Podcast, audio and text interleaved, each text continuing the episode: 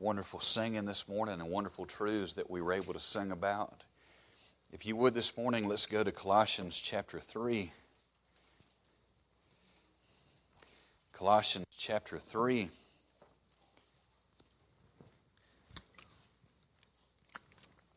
We hit the pause button last week because Brother Kick was here, and it was great to hear about his work and hear a message from the Word. And but just by way of remembrance, um, Colossians is one of the prison epistles written by the Apostle Paul in response to his friend Epaphras, who was concerned about the apostasy in the city of Colossae. It hadn't made its way into the church yet, but he was afraid that it might. And we can tell uh, by the things that Paul dealt with, uh, he was dealing mostly with mysticism and legalism. Both are things that add to salvation. They might make people feel spiritual, but it's the exact opposite.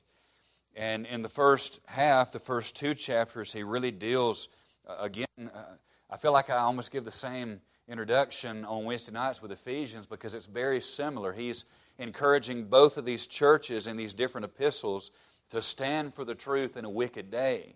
And the way that he does that, he reminds them of who they are in Jesus Christ. He reminds them of the gospel. He reminds them of who Jesus Christ is and who we are in Jesus Christ. He doesn't just begin with don't do this and do that. Uh, that might be the result of our foundation, but it can't be our foundation in and of itself. And so, after he gives this great uh, doctrine on the person and gospel of Christ, he gets into chapter 3. And this great pivotal sentence, this transitional verse, he says in chapter 3 and verse 1 If you then be risen with Christ, seek those things which are above, where Christ sitteth on the right hand of God. In other words, you know Jesus Christ, love Jesus Christ, prove it. Because our belief determines our behavior, and our doctrine ought to determine our duty and the way that we live our life. And so we spent the last several weeks dealing with uh, the resurrected life. And, and, you know, it's kind of an ironic thing to say that we live the resurrected life by living the crucified life. It sounds like a misnomer, doesn't it? An oxymoron of sorts. And, um, and, and, so we do. We, we, we live the resurrected life by living the crucified life. We live by dying to self and dying to Christ. And if we're going to live that resurrected life, by the grace of God, there's going to be some things that we have to put to death. We've seen so far in this text in chapter 3 that uh, we're to mortify sexual sin, we're to overcome our thought life, uh, we're to put off uh, anger and wrath and malice, which are really sins of the heart that have to do uh, with our relationships, and we've seen all these things. But then today, Paul has another list, another few things he wants to talk about. And this is the sin in our speech. And so I'm going to be dealing with our words today. And so, with that in mind, let's read our text. And I'll begin in the beginning of the chapter to give us the overlaying context, but I'm really going to be dealing with uh, verses 8 through 11. But chapter 3 and verse 1 If you then be risen with Christ, seek those things which are above, where Christ sitteth on the right hand of God. Set your affection on things above, not on things of the earth. For you are dead, and your life is hid with Christ in God. When Christ, who is our life, shall appear, then shall you also appear with him in glory. Mortify, therefore, your members which are upon the earth. And remember, he's talking to believers here. Fornication, uncleanness, inordinate affection, evil concupiscence, and covetousness, which is idolatry for which things' sake the wrath of God cometh on the children of disobedience, in the which ye also walked sometime when ye lived in them. And here's our thrust this morning. But now ye also put off all these anger, wrath, malice, blasphemy, filthy communication out of your mouth. Lie not one to another, seeing that ye have put off the old man with his deeds, and have put on the new man which is renewed in knowledge after the image of him that created him, where there is neither Greek nor Jew, circumcision nor uncircumcision, barbarian, Scythian, bond nor free, but Christ is all and in all. Let's pray. Heavenly Father, we're so thankful for the beautiful day you've given us, God. Uh, Lord, we rejoice in it and are glad in it, Lord. We're thankful that your mercies are new every morning. Lord, I'm so thankful for this church body that you put together. I'm thankful for the unity that we have, even though everybody uh, has their differences. Lord, everybody is dealing with their own set of circumstances. Uh, Lord, I pray that you would just uh, bless the people this morning, encourage your people. Lord, enter me a sin self. And I pray that you would just hide me behind the shadow of the cross, fill me with your Holy Spirit. And Lord, I just pray that uh, preaching would be powerful and clear this morning. It's in Christ's name I pray these things. Amen. Now, as I said, we're going to be dealing with the sin in our speech this morning. And, uh, you know, honestly, uh, I, I feel, I always feel the weight of preaching the Word of God. I really take this seriously. It's not a joke to me. You know, I never, I never just get completely comfortable with it. And I feel like if I do, then something's wrong in my heart. But it's messages like this and texts like this. I mean, I really, really feel the weight of this message this morning. And it's not because the, the message or the text is bad. It's because I'm so very aware, aware of my failure to live up to the message. And I feel like that if there's one thing that the church is really lacking on as a whole in America, and I'm certainly sure that it's true of many of us, and I know it's true of myself, and that is that we're way too flippant with our words. We don't, we don't recognize the weight and the power of our words. I mean, I really, I, my stomach has been a knot. I have been grieved by this because it's so real. And Proverbs 18 and verse 21 says that death and life are in the power of the tongue, and they that love it shall eat the fruit thereof. Have you ever stopped to think about just how powerful your words are? Probably more so than we even realize. Our words are powerful. It says, the power of death and life are in the tongue.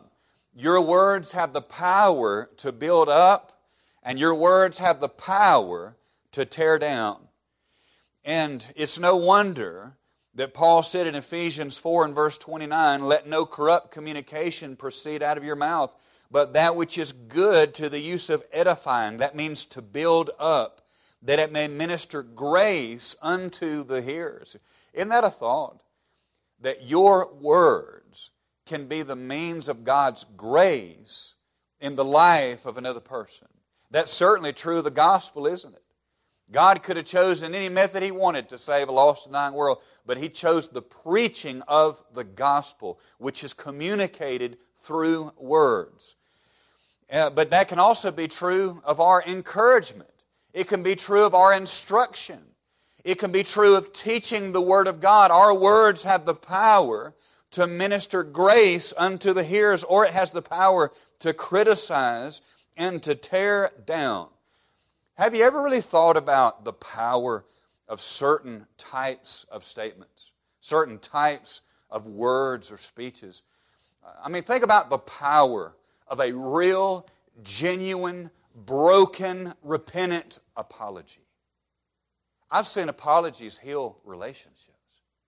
I've seen apologies heal people.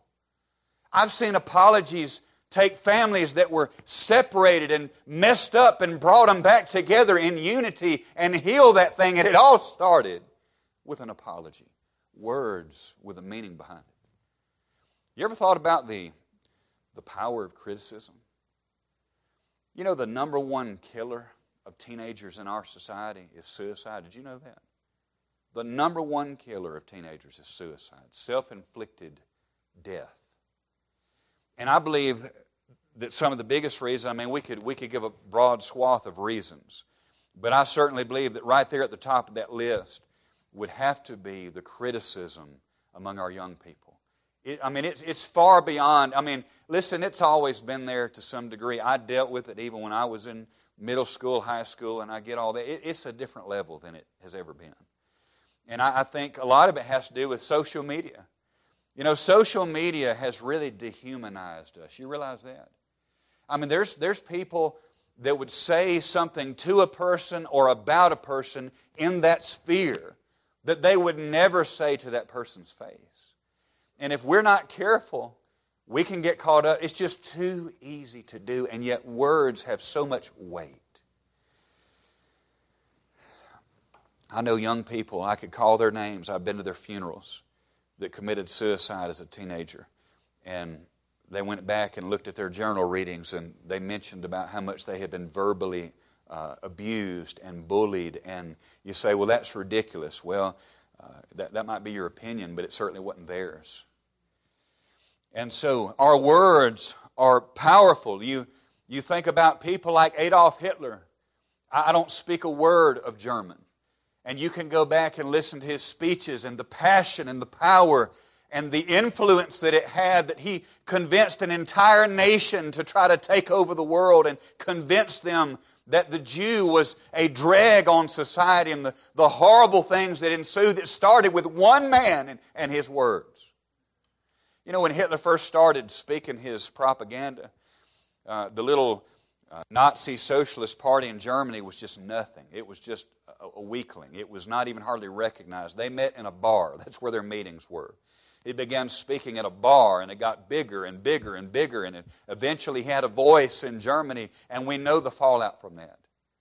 Uh, we think about men like uh, Martin Luther King, and I'm certainly not endorsing him as a person or a preacher. That man was such a heretic, I really don't think he's in heaven. His marital fidelities are well documented, but man, he, the words he used. I mean, the, the, I have, who can forget I have a dream? And the power behind that and the influence that brought about some positive change in this country. Uh, words, not violence, not war, words. Words have so much power. And so we need to be careful with how we use it. Our, and this is something, too, we have to get. This is so important. And I'll get the scuba gear out and go deep for a minute. Uh, but our, did you know our words are spiritual in nature? Even if we're not having a spiritual conversation, our words are spiritual in nature because they communicate a message from our heart and soul. And by the way, did you know that our ability to communicate words is one of the greatest evidences and proofs that there is a God? Um, the ancient philosopher Aristotle brought this out. And of course, Aristotle, he was not a Christian by any stretch of the imagination, but he recognized that there had to be, he wouldn't have called it God, but he would have called it the unmoved mover or the uncaused caused. Or uh, most intriguing to me was his thoughts about uh, the intelligent informer uh, or the transcendent informant. Um, and, and Aristotle used to talk about what he called the difference between shape and form. And when he would argue and debate a materialist, and all a materialist is, is basically like an atheist or an agnostic or a humanist. A materialist believes that there's nothing spiritual in the universe. There's no, uh, there's no God, there's no spiritual forces. Everything is material. That, that all we are is matter in motion. Everything is material. But an immaterialist, like I would be considered an immaterialist, I mean, obviously I have more specific definition than that, but Obviously, there is spiritual, there is a God, there is a, a transcendent God out there. Well, Aristotle was an immaterialist, and he argued the difference between shape and form. And one of the examples he gave, it's like this morning, I've got my notes here. Now, a materialist would look at this and say, well, this is paper, this is ink, it's all material. But a materialist cannot account for the message in the words. There is an immaterial message in these words. It's more than just ink. And in other words, there has to be a transcendent informer for these words to have any kind of meaning. What an, what an incredible thought. You know, God invented language. Adam didn't invent language, God did. Adam didn't develop certain sounds and syllables and one day accumulate it into a language so he could communicate with God. No, God made him to be able to communicate in that way. And at the Tower of Babel in Genesis 11, everybody had a unified language. And he confounded their language so that there was a language barrier there. They couldn't understand one another. So these different groups of people that spoke the same language, they branched out across the world in their own settlements, and we see the effects of that even today. Um, there's been times where God broke down that language barrier. I think about uh, the founding of the church in Acts chapter 2. You remember when they spoke other tongues, the apostles did on, at the day of Pentecost? They weren't speaking in some type of uh, angelic gibberish. There's no such thing in the Bible. They, they spoke human languages that they didn't know. That's why all those different people from those foreign nations who were there for Pentecost, they said, How do we hear them in our own language? Are not all these that speak Galileans? How in the world do we understand them? And so, even our words, the mere fact we can communicate with words, uh, speaks to the existence of God because He's the one that gives our language meaning. It's a, it's a message from our heart and soul to other people. So our words have so much significance and so much power. And we have to get this too. I, I got a lot of introduction this morning before I get into the message. But um, sin in our speech reveals sin in our heart. Matthew 15 and verse, uh, verses 18 through 20, uh, Jesus said, Those things which proceed out of the mouth come from the heart, and they defile the man. For out of the heart proceed evil thoughts, murders, adulteries, fornications, thefts, false witness, blasphemies. These are the things which defile a man. Our speech is the aroma of our heart. Our speech is the aroma of our heart. If our speech is full of lies, then our heart is full of deceit. If our speech is full of bragging and self promotion, then our heart is full of pride. If our speech is full of praise for sinful things, then our heart is full of idolatry.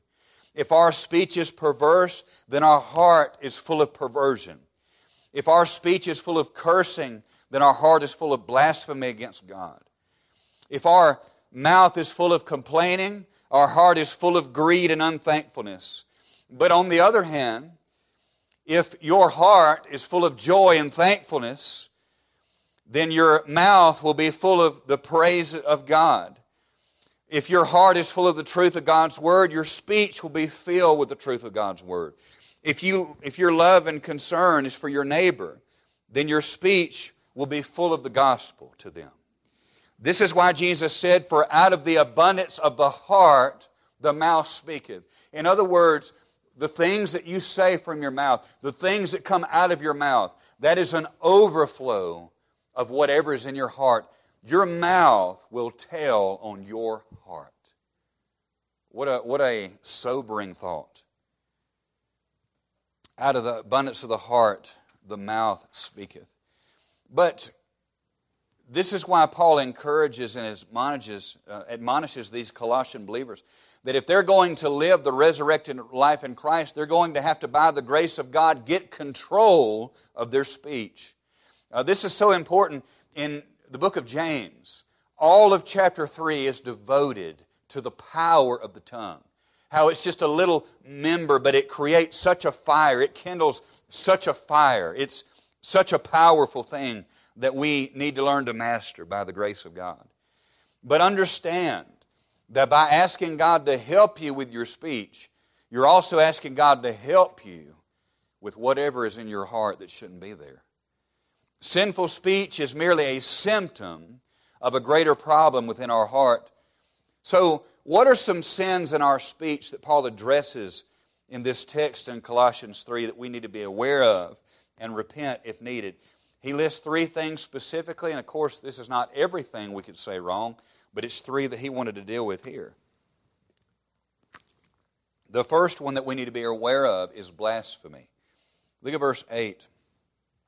But now ye also put off all these, all these anger, wrath, malice, and then he says blasphemy. Now, blasphemy, it really means slander. That would be our more modern term of slander. It means to slander someone's good name.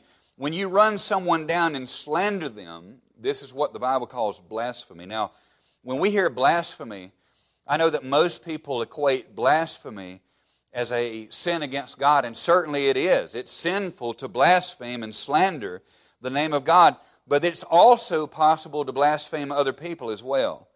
Um, a, a great example of this is talking about blasphemy against God, and we can certainly learn what blasphemy is even with other people in this text.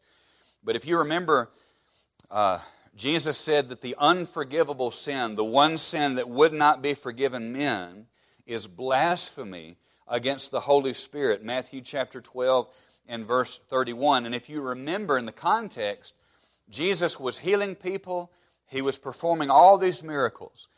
And the Pharisees couldn't deny the miracles, so they wanted to attack the man.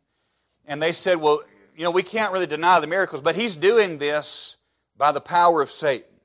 He's casting out Satan by the power of Satan. What sense that makes, I don't know, and I don't think they did either, but they had to try something.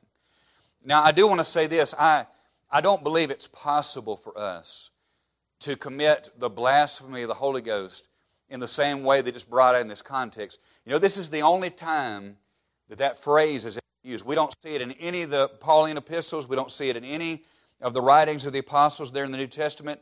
There's, there's no warning as Christians not to do that, which usually, most of the time, if you find something in Scripture one time, it's usually limited to that particular context. And in that particular context, these people were watching Jesus perform miracles live and in color. Uh, we can't do that today. Jesus is not walking the earth. We can't literally see him doing these things, and therefore it's not something we could even talk about. It's not something uh, we could blaspheme.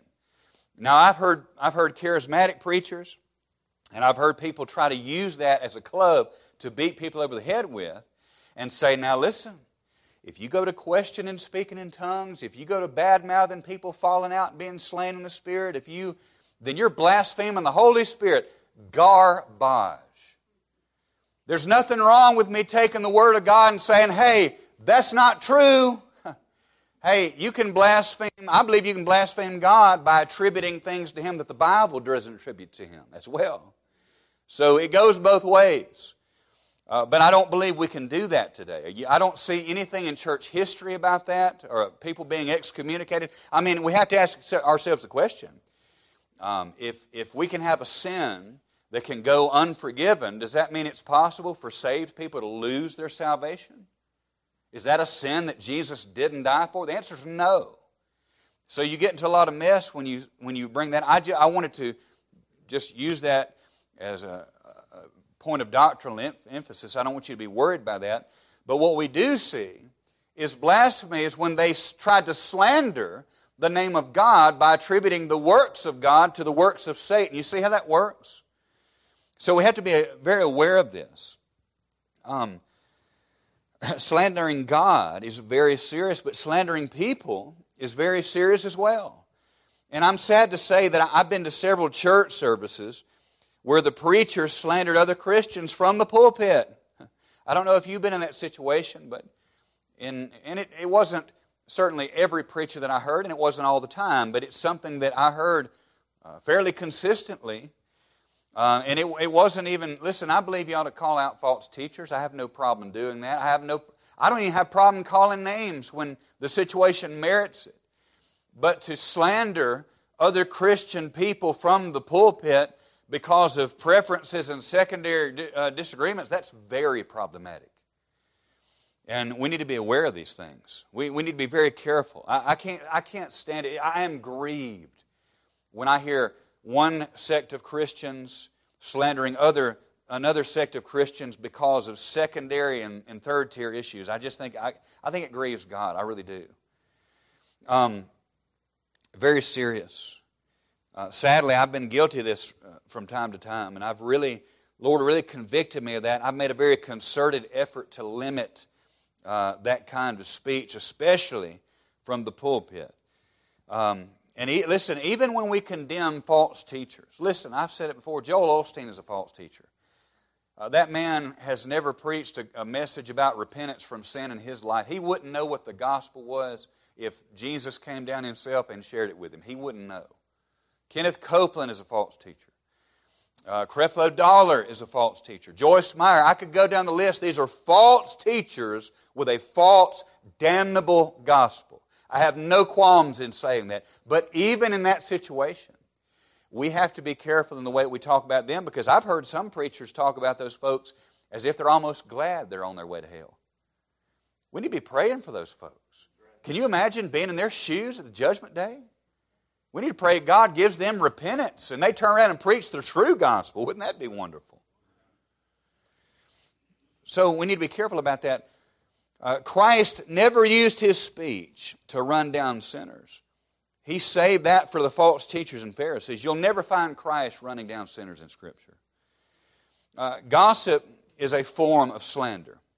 And slander can also can be done to a person's face or behind their back in the form of gospel, uh, gossip, not gospel, gossip. But listen, gossip can be false, but gossip can also be a hurtful truth that doesn't need to be shared and passed around. Just because something's true doesn't give you permission to go share it with everybody, or it's a good thing. And a lot of times, men preachers are bad about this. Have you heard about so and so? Well, I tell them so you can put them on the prayer list. And then for an hour, we slander the brother. Well, don't forget to pray for him, you know. Um, you think that, you know, women are not the only people that gossip. I can tell you that. But please get this. We've got to get this. Uh, there is bad in everyone. Did you know that? There's bad in everyone. But there's also good things about people. You know, you could never run out of bad things to say about other people. Listen, I would never run out of bad things to say about myself. But there's also good in others, and grace looks for the good. Grace isn't blind to the bad, but grace talks about the good and prays for the bad. Man, we got to get that.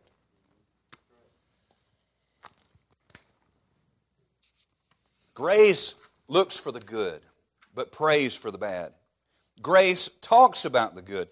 And Jesus gave us such a great example of this when John the Baptist doubted him. And this is so good. And it, this just shows us the heart of our Savior.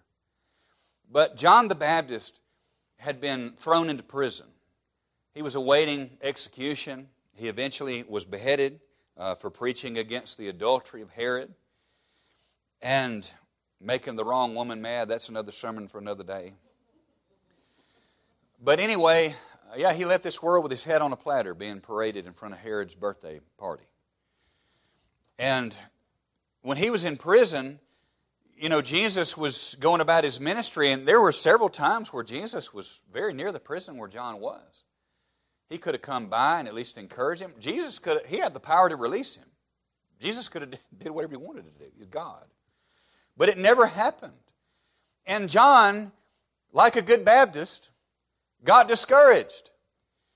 And the same man, we just studied this Sunday night, the same man that said, Behold the Lamb of God, which taketh away the sin of the world, that same man from prison told two of his disciples, it said, Go ask him if he's really the one, or should we look for another?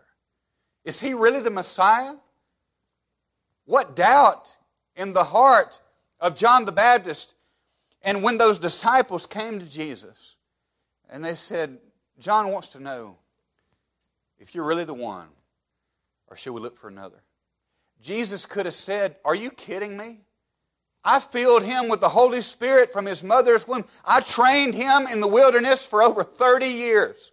I gave him the power to preach like no man has ever preached. He, he baptized me. He saw the Spirit descending like a dove. He heard the Father speak from heaven, and he's doubting me. But what did he say? That was the context in which Jesus said, Of men born of women, there has arisen none greater than John the Baptist. Can you imagine what that must have done in the heart of those disciples? Because they got to be confused at this point. Hey, John's having, can you imagine when those disciples left the prison having talked to John and went to go ask Jesus those questions? Can you imagine what that conversation was like? John's doubting. I, I thought he was convinced that this was the Son of God. He, he even bore record that this is the Son of God. And, and he baptized him and, and he said he was the Messiah. And how, I wonder if he's really the one. I mean, that's when, that's when Jesus, he didn't slander John the Baptist. He came to his defense and defended his character in that moment. Well, we need to be more like that, don't we? There's so much bad that Jesus could have said in that moment, but he didn't. He said, John the Baptist, he's the greatest man ever lived. Men are born, men born among women. Wow, what a, what a, and even in that moment, aren't you glad that God is so patient with us? Aren't you glad that He's so loving toward us? I'm so glad that He's more patient with me than I am with others. We set such a great example of this. We shouldn't use our words to slander and blaspheme others. Why, listen, why would we want to do that? What does that say about the condition of our heart? We should also stop gossip in its tracks, by the way. Even if we're not the ones that start the gossip, we ought to finish it. We ought to stop the conversation right there. And if we don't have anything good to say, I tell you how to stop gossip. You, want, you just want to shut it down cold turkey. You just say, you know what? We just need to pray for that person. Don't even, don't even get their opinion about it. Just say, well, let's pray for. Dear Lord, we come to you in the name of Jesus. And Lord, we pray for our crazy pastor right now. Lord, he needs help, but you can help him. And, you know, that's what we need to do. I mean, that'll shut it down. It just changes the whole atmosphere. And um, we just need to be aware of blasphemy. Let, let's put away blasphemy by the grace of God. Let's put away the slander of others. But then, number two, and I've got to hurry, number two, filthy communication. He says this in the list here in verse 8. Well, I'm not going to spend long here because this is very self explanatory. This is really deep getting the scuba gear out again, but filthy communication means filthy communication. Now, this can come in the form of cursing, using words we shouldn't use, or slang we shouldn't use. And by the way, that adds no value to what is being communicated.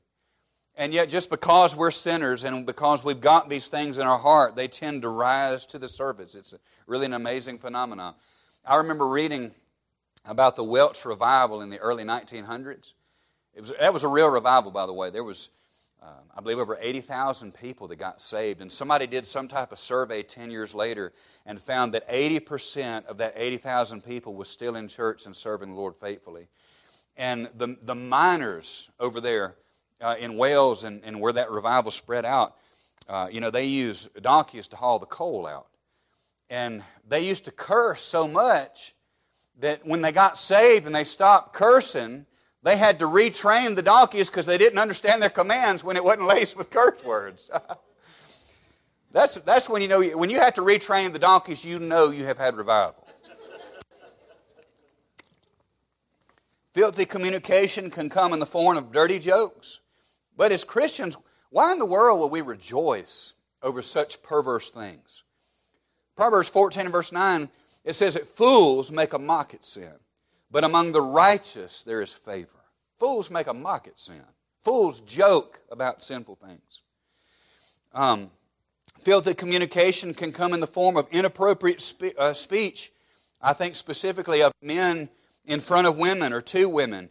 And I, I know that I, I probably sound old fashioned. I'm only 38. But I remember a time in Alabama when I was growing up. I mean, you could be around men. I mean, they would cuss. It, it, they cuss so much it would make a sailor blush. I'm talking about there was no filter. They said whatever they wanted to say. They had absolutely no morality when it came to their mouth. And you have a woman walk in the room, and it's like a total transformation. Uh, they stopped cussing. They stopped telling dirty jokes. There was even a, a greater politeness in their tone because there was just a certain respect there that as a man, you just didn't talk a certain way in front of a lady. We just didn't do that. But now, you can forget that. All that chivalry and all that stuff, that's gone out the window. And I think it's just a further implication of just how depraved our society's become, even in the last 20 years. God help us. Um, we just need to be aware of these things. Uh, just remember that it's, it, filth is in our speech. It reveals filth within our hearts.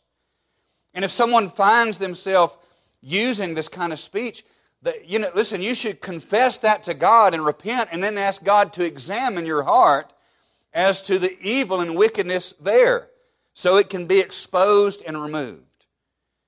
Filthy communication. A Christian has no business at all using filthy communication. But then, thirdly, and I'm done, lying.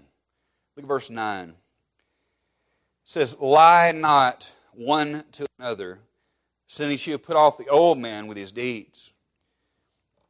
In John chapter 8, Jesus called Satan the father of lies. And I would say that we are never more like Satan than when we lie to others.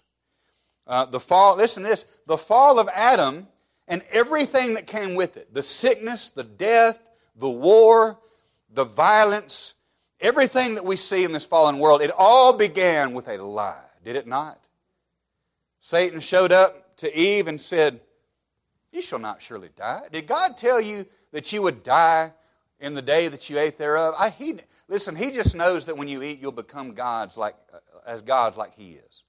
Every bit of the problems that we see in this world began with a lie. Proverbs 6, verses 16 through 19, it gives a list of seven things that God hates. God actually has a list in Proverbs of things that He hates that are an abomination to Him. And two out of the seven have to do with lying. That's almost 30%. God hates a lying tongue, and He hates a false witness that speaketh lies. And this is, man, this is strong language here.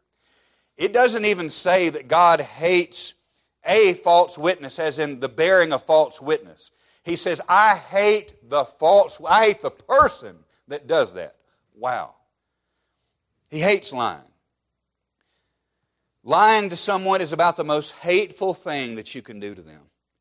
And our country is in a mess right now because most people don't value the truth. I know that comes as a surprise to you.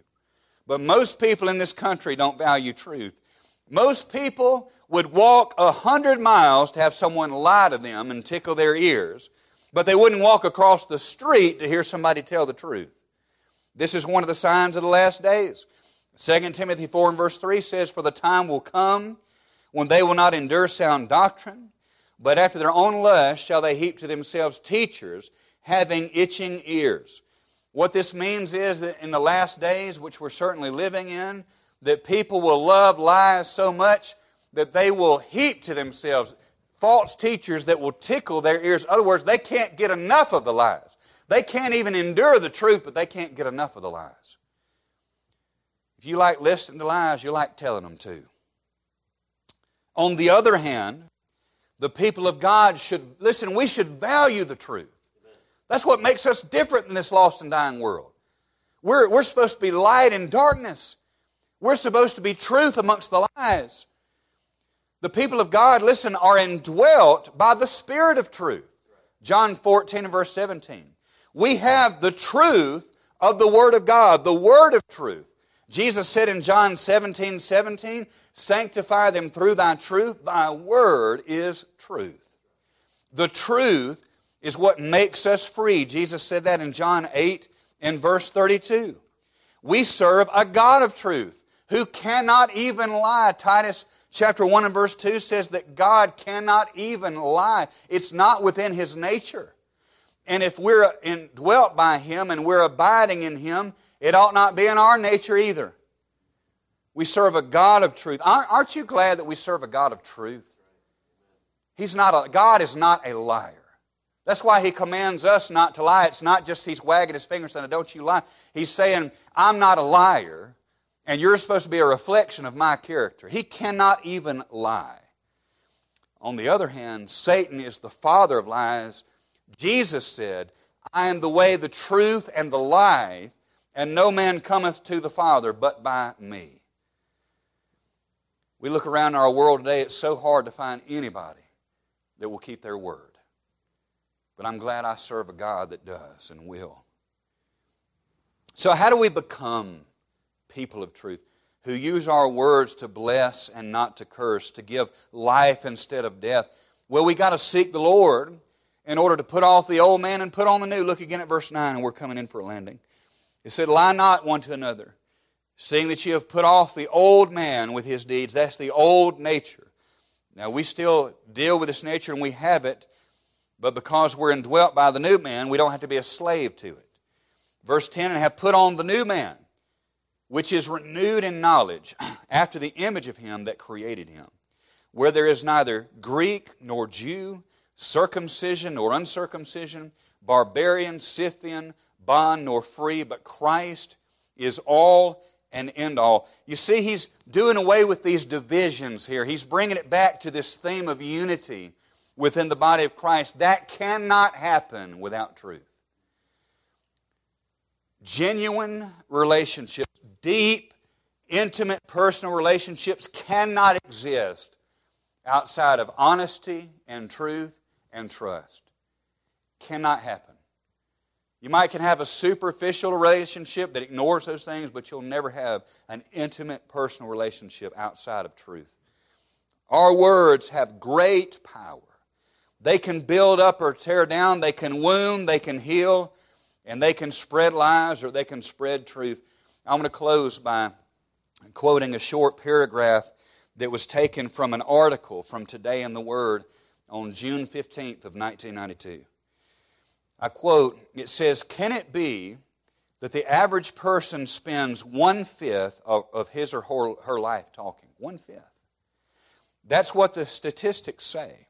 If all of our words were put into print, the result would be this a single day's words would fill a 50 page book, while in a year's time, the average person's words would fill 132 books of 200 pages each.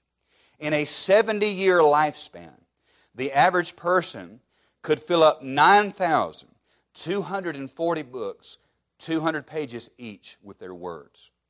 Among all those words, there are bound to be some spoken in anger, carelessness, or haste. End quote. And so, my challenge to you as we close is this that, man, that's an amazing thought that if a person lives to be 70 years, the average person would have said enough words to fill up 9,240 books, 200 pages each. That's an entire library, folks. So, my question is this when you die, if we had the ability to walk into that library of the words of your life and just at random just start grabbing books off the shelf and opening up what will we see on an average day? Would it be full of bitterness, anger, complaining, cursing? Or would it be words of praise to God? Would it be words of sharing the gospel with your neighbor? Would it be words of encouragement to those that are struggling and discouraging? Would it be words of prayer to God on behalf of others? This is serious stuff.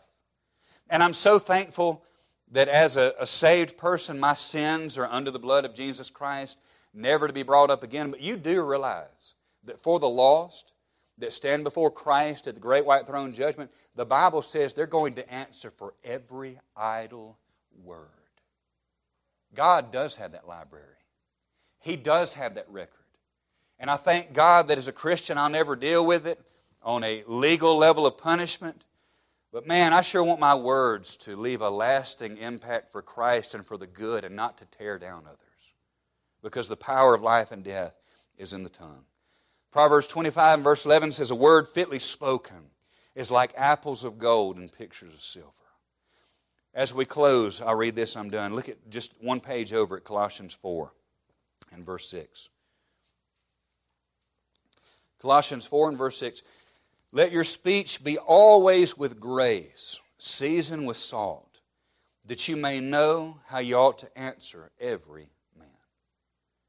This is something that's going to take time, it's something that's going to take effort, it's going to take prayer and the grace of God because the negative just comes so naturally. It just flows so freely, and we have to say, Well, hold on now, I don't need to talk like, Lord, help me with this. God, what is this revealing in my heart? We need to confess to God where we fall short and ask His help to, to overcome not only our speech, but the problems in our heart that would merit that kind of speech. Because our speech is the aroma of our heart. And you'll never live the resurrected life if you don't get this under control.